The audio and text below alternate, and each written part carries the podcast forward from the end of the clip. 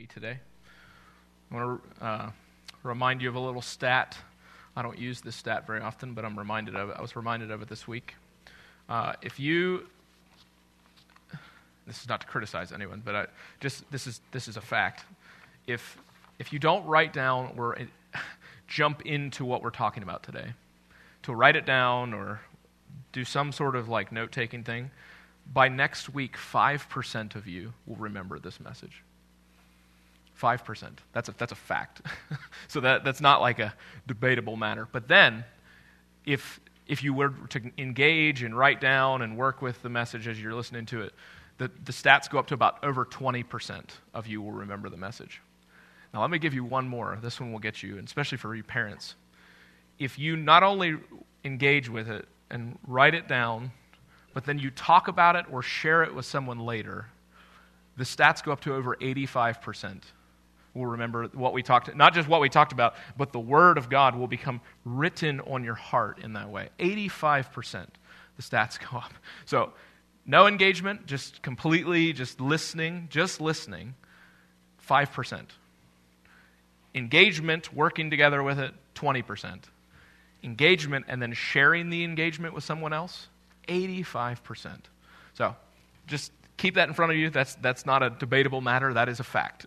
So even if you have the best of memories, you will probably not remember next week's message or this week's message next week if you don't engage with it. And if you share it with somebody, I promise you it will, uh, yeah, that, that's how it works. So I'm just going to uh, jump into the passage. I just wanted to share that with you this week, not as a condemnatory fact, just as a fact to keep in front of you and to remind you of.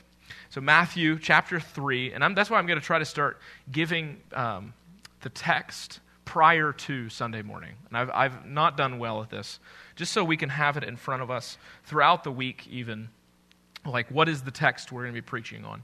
So, Matthew 3, I want to read it for us, verses 1 through 12. This is the word of the Lord.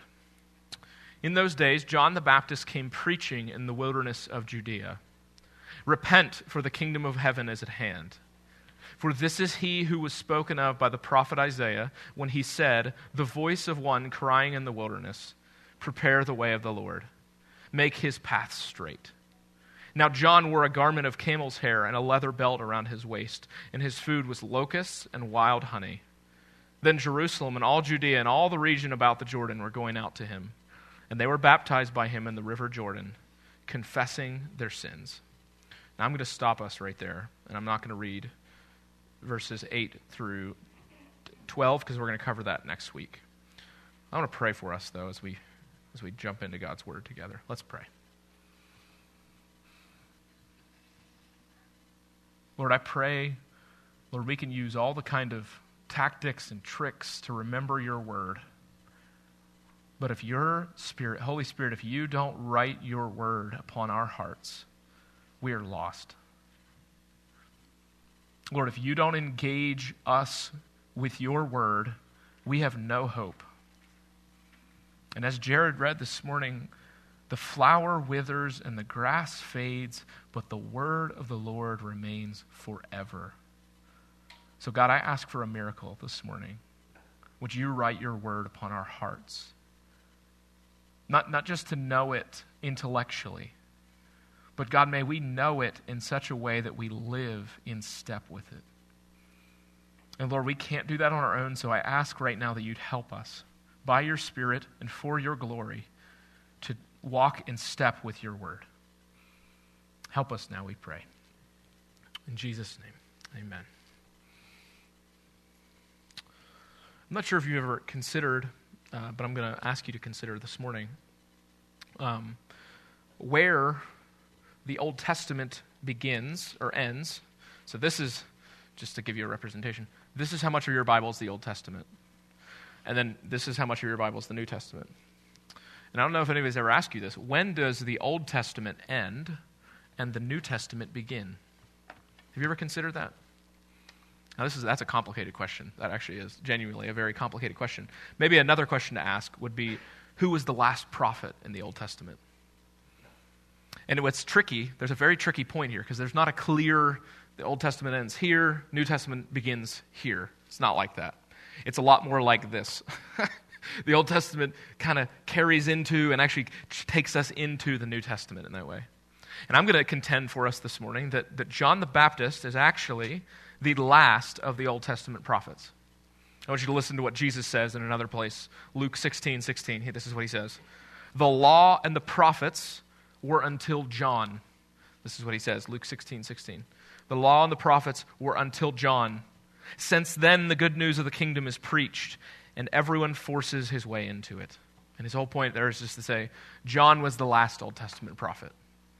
So the text we're looking at today is a very almost, I would call it a transitional piece. And if you don't get today's message, you really can't understand the rest of the book of Matthew. John, the ministry of John the Baptist, is a monumental moment from the last prophetic utterance of the Old Testament. So I'm calling today Preparing the Way. If you're taking notes there, Preparing the Way. And he is Elijah preparing the way. Now, I've, I've always heard people contend that John the Baptist was in some weird way actually Elijah come back from, from death. That, no, I don't think that's what he's saying. But Jesus does say at a certain point that J- John the Baptist is the Elijah who is to come prior to the coming of Christ. And we should notice something strange about John the Baptist. So, in their day, in, in New Testament times, you had rabbis and you had priests and you had scribes. So now, now, the rabbis, they reasoned and gave their opinions. They, they would be a lot, a lot like uh, political commentators. Think about it kind of like that. Giving their opinion, talking a lot. The priests, they would have led rituals and ceremonies. They would have done a lot of very liturgical things. And the scribes, they described the Torah, they described the law. then we see somebody like John. I'm going to describe him real quick here for you. In, in verses, look down in verse 4. Now, John wore a, cam, a garment of camel's hair and a leather belt around his waist, and his food was locusts and wild honey. And you can tell immediately this guy's different. One of these is not like the other. okay? One of these is not like the other. He is a prophet declaring what God has said. Now, the prophets have been quiet for about 400 years. And all of a sudden, we have somebody named John looking a whole lot like Elijah saying, and then even Matthew picks up and says what he, what he, who, what he was fulfilling. Verse 3, if you look down. This is he who was spoken of by the prophet Isaiah when he said, The voice of one crying in the wilderness, Prepare the way of the Lord, make his path straight. And what Matthew's picking up here and he's telling us is hey, that John the Baptist guy out in the wilderness, he's the one who's going to prepare the way for God. Notice what jump I'm not going to you don't have to jump here. It's on the screen for you. But Isaiah, listen to what Isaiah then goes on to say in reference right after what he just said. So he quotes Isaiah and he says, "The voice of the one crying in the wilderness, prepare the way of the Lord, make his path straight." He's saying that's John the Baptist. But listen to what happens right after John the Baptist does this. Listen to what he says in verses 4 and 5 of Isaiah 40. He says, Every valley shall be lifted up, and every mountain and hill made low. The uneven ground shall become level, and the rough places a plain. And the glory of the Lord shall be revealed. And all flesh shall see it together, for the mouth of the Lord has spoken. And there it is. We see John's the one preceding the glory of the Lord. The one who, John is the one, he is like the spearhead that's coming. And that what comes after John is the glory of the Lord. And who do we see come immediately after John the Baptist? Jesus. Of course, yes. And we all know that the right answer there. When the way of the Lord has been made straight, then the glory of the Lord will be revealed to all flesh. And again, we notice what John's wearing. Notice what he's wearing again in verses 4 at 4. Now, John wore a garment of camel's hair and a leather belt around his waist, and his food was locusts and wild honey. And, our mind should be this is Matthew. I love it when the biblical authors, I like to think that when you're reading, sometimes they're going, hey, wink, wink, wink, wink, nod, nod. You know this guy. You guys have seen this guy before. His name's Elijah. He's the prophet. He's the prophet who's coming and telling us, here comes God. And this is what Ma- Jesus then says later in Matthew 11, 14. He says, And if you're willing to accept it, he, that is John the Baptist, is Elijah who is to come. Meaning that Elisha was to precede the coming of the Lord. And here's, here Jesus is saying that's John the Baptist. But the question is, what is his message? This is very important for us. What was this guy's message? The closing of the Old Testament. What was his last final utterance? Here it is. Notice what he says in verse, th- verse 2. If you have your Bible there, look. He says, Repent, for the kingdom of heaven is at hand. So, this, this first piece of his message is simply repentance. And it's simply to return to God. Now, I'm going to consider today not, not just what his message was, but I want to consider three elements of what he's saying. The first is repentance, the second will be the kingdom, and then the third will be baptism. Because these are three things, if we don't understand them, we will misunderstand the book of Matthew. We will misunderstand what is said. So he says repentance. The message of John the Baptist is simply repent.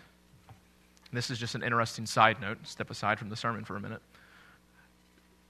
If anybody has ever grown up Catholic, I'm just curious, who in here grew up Catholic? Okay, only one. Uh, that's okay. If you have Catholic friends, this is very important to know. I've heard people ask before, how did the Catholic system get so jacked up? What happened?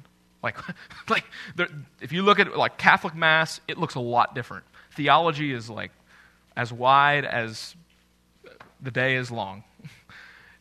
This verse, notice what he says. That, that verse simply, repent. Actually, one of the big, I would argue, the monumental transitions of how Catholicism got to where it is is actually that one word. That one word in, in what's called the Latin Vulgate, which was translated, I don't even know the year, like 400 from Jerome. He took that word, that one word, repent, and he made it two words. Now, if you're Catholic or have ever heard anything about Catholic, Catholicism, this will make sense. He trans, translated that one word, repent, into do penance. And then all of a sudden we're like, oh, oh goodness. now, this whole penance system, this whole idea of purgatory, that you need to, once you die, we're all going to go to purgatory and be cleansed there in purgatory. That whole idea, that one word, translated from one word to two words as do penance, is how we got there. Very, very slowly, and, and very, now this, is, this, this is one example, but I think that's very interesting. So if you have Catholic friends, they would probably understand that word repent very differently than you would, and very differently from how I'm going to talk about it today. Okay, so just have that in your brain. I know a lot of you have Catholic friends. If you don't have Catholic friends, you should get some Catholic friends because they're all around you. Okay, so, but that word, that one word, repent, they take and they make it two words do penance. And then they think they, they, need, they can actually earn their way to God. And they think that's actually what John the Baptist is saying there. It's not what John the Baptist is saying there. So I want to consider three kind of definitions or pieces of a definition of repentance. The first is to be sorry. Be sorry. And this is sorrow for sin. Now, I will say this, this element is so common in our everyday interactions with other people that typically, if you talk about repentance, this is all people think you mean. That all they think you mean is I actually saw an example. I was driving down the road the other day and saw on the back of somebody's car this weird picture of Jesus leaning out from like one, you know like one of the stickers and it said on it I saw that. And I thought this was funny. It's funny because what they were trying to say was Jesus was just sitting there. All Jesus ever is is he's just this guy who's going I saw that. That's all, that's all they think of Jesus. And that's all that I would argue the culture thinks of Jesus. And the problem with this is we're getting the cart before the horse. If we try to make someone feel bad for their sins without a work of the Holy Spirit, it will do nothing. I want to say that one more time. If we try to make people feel sorry for their sin without a work of the Holy Spirit, what you get is moralism. Okay? Which is why the majority of people, when they hear you say, repent, Jesus has come, all they hear you say is, I just need to feel bad for my sins. That's, this is not it. If you talk to a Catholic, that's exactly what they're thinking you mean by this. 2 Corinthians 7:10. I just want to keep this in front of you. For godly grief produces a repentance that leads to salvation. Now that's the godly grief. That's not what the culture the culture we live in is doing. This is what the culture is doing. Whereas worldly grief produces death. This is that's that's the piece that be sorry produces. If your understanding of repentance is simply just feel bad for your sin, I'm going to tell you you are living in a worldly grief. Worldly grief gets more upset about the consequences of sin rather than the result of sin. Worldly grief is more upset when they've been caught in their sin than, than the fact they've sinned. Worldly grief shifts the blame to other people because it can't stand the blame itself. Worldly grief, grief does not produce change. I want to say that one more time. If we're just telling people to be sorry for their sins, it will change nothing. It will change absolutely nothing. Okay, that's the first definition. Here, let me give you another one. It's the second is to change your mind. It's to change your thinking. Okay, now this is a lot closer to the truth there. The, the word repent simply just means to change one's mind. But I want to give you an example and show you how this doesn't actually help us. Okay, so be sorry, that's the first definition. Now I want to be clear. Sorrow, there is a sorrow in repentance. And there is a change of mind in repentance. But those two alone will not produce it. So it's, let me tell you why. Let me give you just a simple example. I want you to picture with me two little kids fighting, okay? Like this never happens in our homes, right? Picture two little kids fighting. One little kid hits the other one. And what's the mother? What's the mother come in the room and say? She says, she comes in and she says, Why did you hit your brother? You need to apologize to them. What, what does the child respond with? I didn't intend to hit them. I didn't mean that. I didn't mean to hit them. But I want to ask did they still hit them? So if, if we're just thinking that changing our mind or changing our thinking is all that John is meaning here with this word repent, then we will think that we can somehow detach our thinking from our acting. You'll have little kids hitting each other and saying, I didn't mean to do that. I want to say to that little kid, it doesn't matter if you meant to do it or not. You did it. See, does that make sense, what, what I'm saying there? If we are just thinking that repentance means to be sorry or to change our thinking, we'll miss it. We miss the element of what John's bringing here. I want to give you the last one, which I think is a summarization of repentance. And it's simply to change direction. And it's return to the Lord. Return, return to the Lord. Now, it, it includes, I'm going to be very clear here repentance includes sorrow for sin, repentance includes a change of mind. But it does not start with those things. Does that make sense? It is a fruit. The sorrow, the changing of the mind is a, is a fruit of this piece of changing direction. And John is calling these Jews here. Listen to what he says again Repent, for the kingdom of heaven is at hand.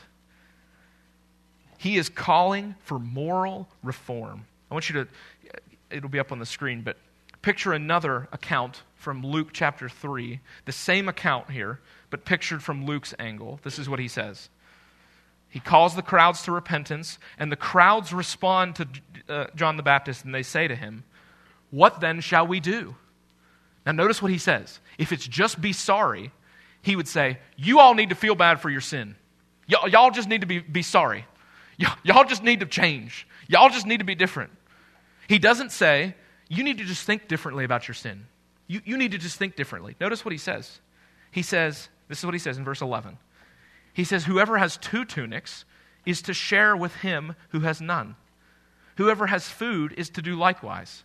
Now, notice what, now each individual kind of comes differently, and he answers them differently.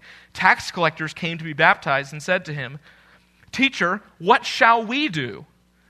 Now, he could say, just feel bad. Feel bad that you've stolen from people. That's not what he says. He says, collect no more than you are authorized to do. He's saying, change the direction that you're going. Change the direction that you're going. Now, notice, soldiers also asked him, and we, what shall we do? Now, you, if you were talking to, sorry, this is a very weird aside, but it's not. If you're ever talking to a Mennonite who says that we shouldn't go to war ever, this would be the one instance that, that John the Baptist should tell him, Put down your sword and be done. But what does he say to him?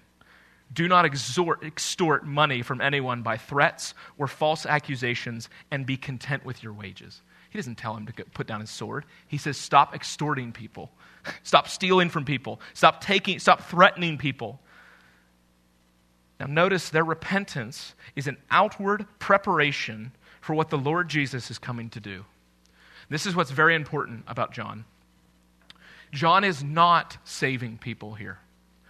John is preparing the way for the Lord Jesus. And I want to show you more what I mean by that. And do you know what the big difference between John's baptism and Jesus' baptism, baptism is? It's simply the remission of sins.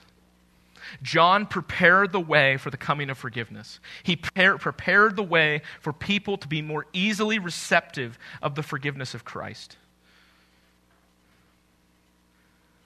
I love what John Chrysostom said. He said, Therefore, he humbles them also when they are, when, when they are come and persuades them no high fancies about themselves, showing them liable of the utmost evils, unless they would repent and leaving their forefathers, all vaunting in them, would receive him that was coming. His whole point there is just to say, this guy wrote in like the 200s. I thought this was very interesting. This is his thoughts on it. He says that John the Baptist is a precursor for Christ, he's preparing the way for him. But notice the reason why John says what he says. So he says in verse 2, jump back in Matthew 3 2, he says, Repent. Look at the reason he gives. For, because the kingdom of heaven is at hand. Now, I want to talk about this murky term, the kingdom of heaven. And I call it murky because there are so many conceptions of that word kingdom. The kingdom. So, this is the second element it's the kingdom, and it's God's rule revealed. It's the kingdom. The idea of kingdom is foreign to us in free America. Okay? The idea of kingdom, when we think kingdom, all we think are kings and queens, court gestures, knights.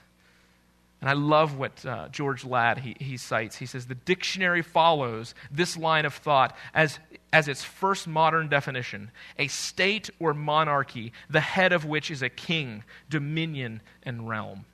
That idea of kingdom, that's typically the only way we think of it as we think about it is in, in this there's kings and there's queens and there's all sorts of kingly and kingdom like things, right? We all ride around on horses. But the kingdom of God is a common way that Matthews refers to the inbreaking power of God. The religious leaders, they thought that this meant that they were the ethical or ethnic central, center of the kingdom of God. When they heard John preaching, Repent, for the kingdom of heaven is at hand, all they could think is, All right, it's time for us to receive the kingdom. That's all the religious leaders were thinking. You know what the crowds were thinking? The crowds were thinking, oh, okay, the kingdom of heaven is here. Now the Romans will be overthrown.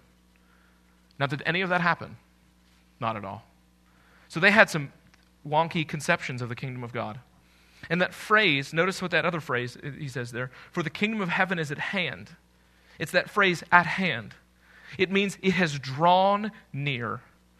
And not only has it drawn near, but it has broken in, and now it is coming toward us. The idea of kingdom is pivotal for us to understand. So I'm going to give us three conceptions of it that I would argue are incorrect. And I want to give us the one that I'm going to argue for all through the book of Matthew. The first is s- simply this it'd be the spiritual kingdom. I called it I called it a ghost party. And the reason I called it a ghost party, not because I'm trying to say that there's somehow ghosts, it's just the way that the spiritual kingdom is often talked of. It's just us as disembodied souls, just like floating around in the heavens somewhere. So, this, this idea of a spiritual kingdom, I would say, is very, very unhelpful. But this view thinks that this is a subjective realm they understand it as in reference to the human spirit in relation to God. And they only think about the kingdom in, in regard to the power within the human soul. The problem with this first view is that the kingdom, if the kingdom is only spiritual, then the kingdom has nothing to do with how you go to work. If the kingdom is only spiritual, it has nothing to do with the way you raise your kids. If the kingdom is only spiritual, then whatever. This is actually, I would argue, this, this view came from, I would argue, Gnosticism. And the reason it, it came, came from Gnosticism is Gnosticism elevated the inward thinking, and everything else was just evil. That means, that mean, this means the spiritual kingdom doesn't know what to do with food. The spiritual kingdom doesn't know what to do with Jesus eating with the disciples after his resurrection. You know why? Because he's showing he's actually a physical body. So, this view, I would argue, is very flawed, and we should not think about the kingdom simply spiritually. Let me give you a second one. And these are all views, hear me right. These are all views I've held at some point, okay? So, this is, I'm not trying to just condemn, I want you to see the, the unhelpfulness of this, these kingdoms. The, the second is the future kingdom. And I call it someday, somewhere, okay? This view of the kingdom only sees reference to God's future reign. It has everything to do with someday, somewhere, we're not really sure. It hasn't come yet, so therefore it has nothing to do with today. And I would argue this is a very unhelpful conception of the kingdom. Because if we're only thinking the kingdom of God has something to do with some future day, then that means it has nothing to do with us here today.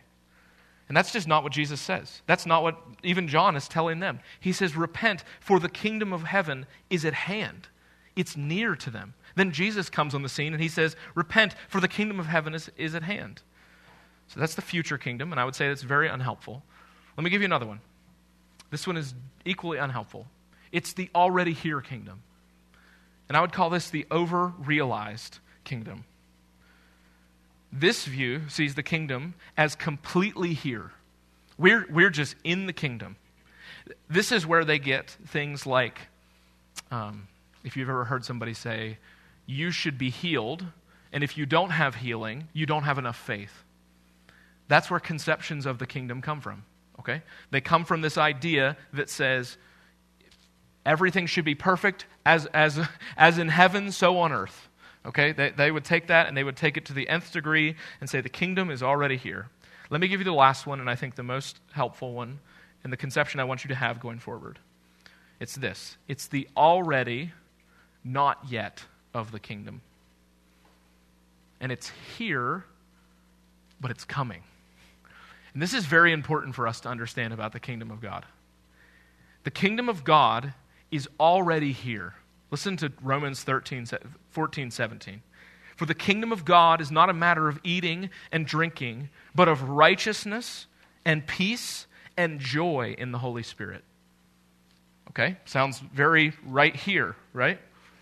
And then, but at the same time, the Bible speaks in a way the not yet aspect of the kingdom. Matthew 25, 34. Then the king will say to those on his right, Come, you who are blessed by my Father, inherit the kingdom prepared for you from before the foundation of the world. Okay, so the kingdom is not yet here fully. The kingdom is a present reality, but also a future blessing. The kingdom is, is what we we enter now and will enter one day. The kingdom is a gift to be received in the future but it's received when someone receives Christ. So for John to say, Repent, for the kingdom of heaven is at hand. Daniel, so you're telling me it's here, but it's not here yet. And I would say, Yes. yes. The arrival of the kingdom represents God's rule and reign. That's what I'm going to argue. The already, not yet aspect of the kingdom it's here, and yet it's not yet. And this is in regard to God's rule and reign and authority. God's kingdom has come near to God's people. The kingdom is not a place, the kingdom is not even a people. The kingdom is God's reign. The kingdom is God's reign and God's authority over all things. The kingdom has more to do with the rule and reign of the king than of anything else. Now, God has always ruled and reigned over everything. But since the fall, things have not recognized his rule and his reign. And for Jesus to come, he, he's inbreaking, the kingdom is in breaking into the world, which is what John is saying. Repent, for the kingdom of heaven is at hand, or it's near. Or as Jesus says in another place, Mark 10 15, he says, Truly I say to you, whoever does not receive the kingdom of God like a child shall not enter it. So here, the kingdom of God can be received. This is something that can be received. And what this means to be received is it's receiving God's authority. George Ladd, again, I think it's very helpful. He says, In order to enter the future realm of the kingdom, one must submit himself in perfect trust to God's rule here and now. Here's what all this means. Now, we've talked about multiple views of kingdom. Here's what this means for you the kingdom of heaven is here.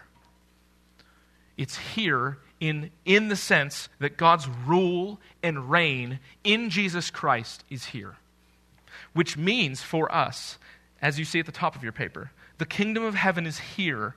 Therefore, you must turn from your sin and trust the Savior.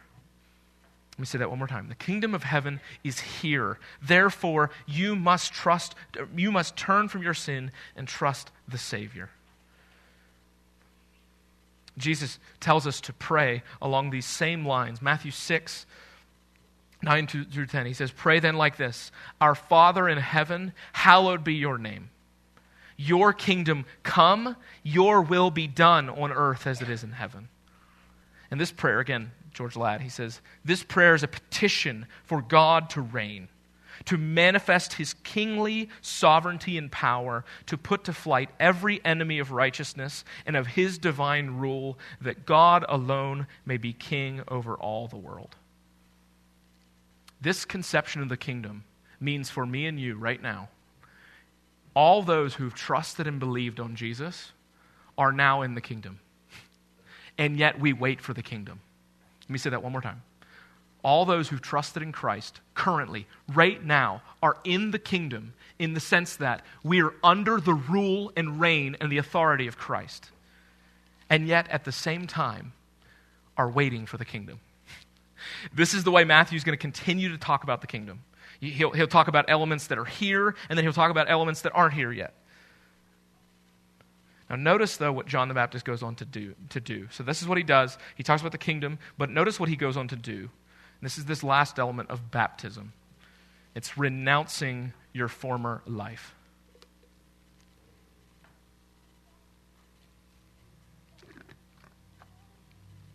It's baptism renouncing your former life.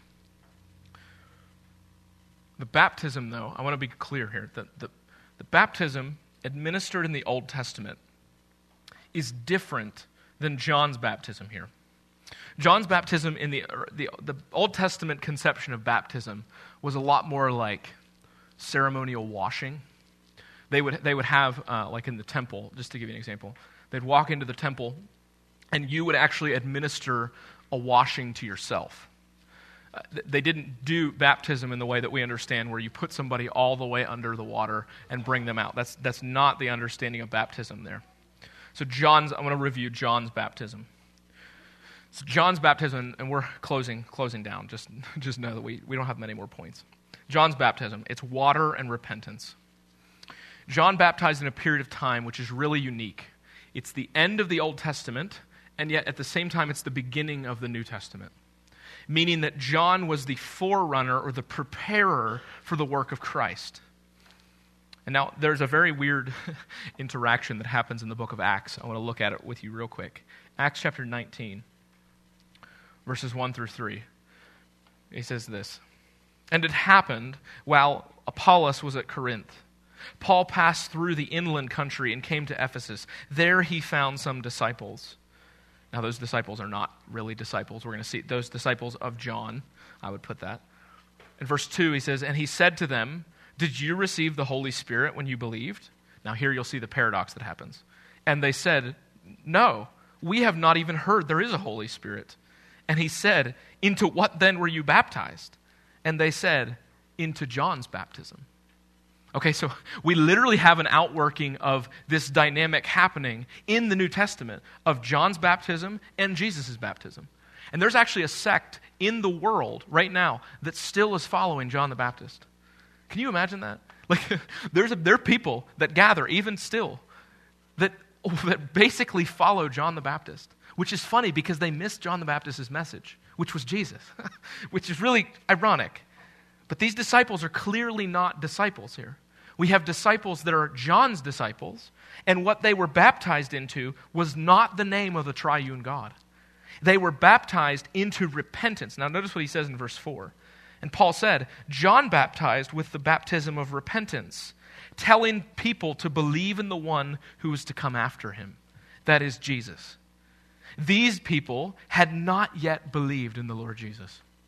These people had not these disciples were not really disciples. They were disciples of John, meaning that they were baptized into repentance, but they didn't know where the repentance came from.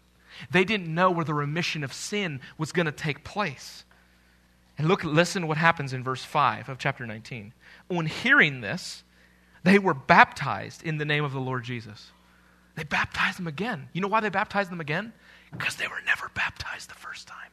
They were only baptized into John's baptism. They only forsook their sin, they didn't cling to Christ. And this is what baptism is representing. Someone has to let down their sin, and that's what they did. They just never clung to the Lord Jesus. Do you, do you see the difference there? So it's, if, if faith and repentance is putting down our sin and clinging to Christ, all they did, these first disciples of John, was they put down their sin. And they didn't understand they needed to cling to Christ. And that's what he says. When hearing this, verse 5, they were baptized in the name of the Lord Jesus. And when Paul had laid his hands on them, the Holy Spirit came on them, and they began speaking in tongues and prophesying. And there's a piece of application here for us. And it's this simply. If you're, if you're not a Christian, or maybe, maybe you, you think you're a Christian, but you have never trusted by faith in the Lord Jesus, I, I need to say that you, you may even hate your sin. This is where I think most of our culture and our society does not understand the Christian message. They hate their sin. They hate their sin. They hate the effects of their sin. They hate the consequences of their sin. They hate that they even are certain ways. But if you hate your sin and do not cling to the Lord Jesus, you're lost. You, you are not found in the sheepfold of God in that way. Yet, because the kingdom of heaven is here, therefore you must turn from your sin and trust the Savior. And listen to even what John says. This is what John's message, which is really ironic because there are still people who follow John the Baptist. Listen to what John the Baptist's message is even further down the road. Verse 11 of chapter 3. He says, I baptized you with water for repentance, but he who's coming after me is mightier than I, whose sandals I'm not worthy to carry. He will baptize you with the Holy Spirit and fire. So I'm going to look, finally, just to cl- close this out, we're going to look at Jesus' baptism. So we have John's baptism, and now we're going to look at Jesus' baptism. And it's the Holy Spirit and fire. John says that the one coming after him will baptize his followers with the Holy Spirit. The baptism is a baptism that isn't just getting wet. It is very possible for someone to be baptized and simply just get wet. And what I mean by that is they get in the, t- they get in the tub professing Christ, and if the Holy Spirit, though, has not changed their heart, they're just getting a bath. That's all that's happening. They're just getting wet. And John says that the one coming after him will baptize his followers with the Holy Spirit. And it's not just the Holy Spirit that grants faith, he's also the one that grants repentance. Acts 11, 18. Listen to what he says. When they heard these things, they fell silent. This is after the Gentiles had received the gospel. And they glorified God, saying, Then to the Gentiles also God has granted, here it is, repentance that leads to life. It's not just simply, so we need to understand John's repentance was different than the repentance that's required for, for the Christian. And we're going to cover that next week. But he says repentance and faith that leads to life. I love what Sinclair Ferguson then goes on to say. He says, Faith will always be penitent, meaning that faith will always have repentance, and repentance will always be believing if it is genuine. I want to say that one more time. Faith will always be penitent, or faith will always include repentance, and repentance will always be believing if it is genuine. There is no regeneration which is not expressed in both faith and repentance. And what this means for you today is simply this the kingdom of heaven is here. Therefore, turn from your sin and trust the Savior. And for the Christian, the one who continually is walking with Christ, repentance is not a one time act. Repentance is something that continually happens, just like faith is something that continually happens.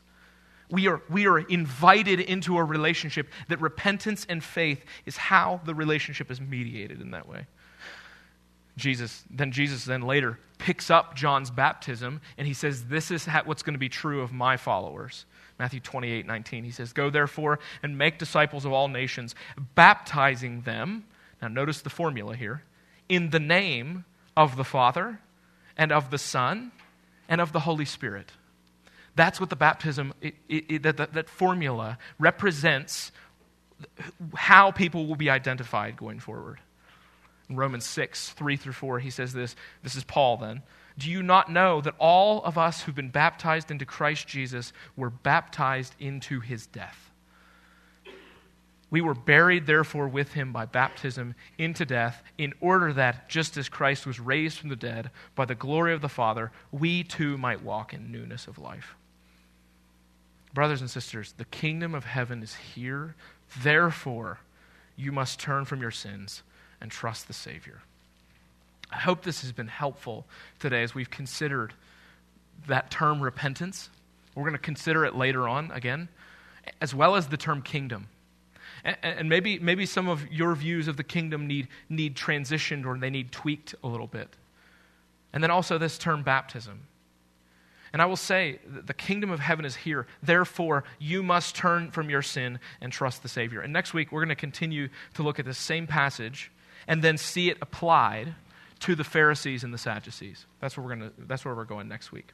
So we're going to be considering the same passage, Matthew 3, 1 through 12, next week as well.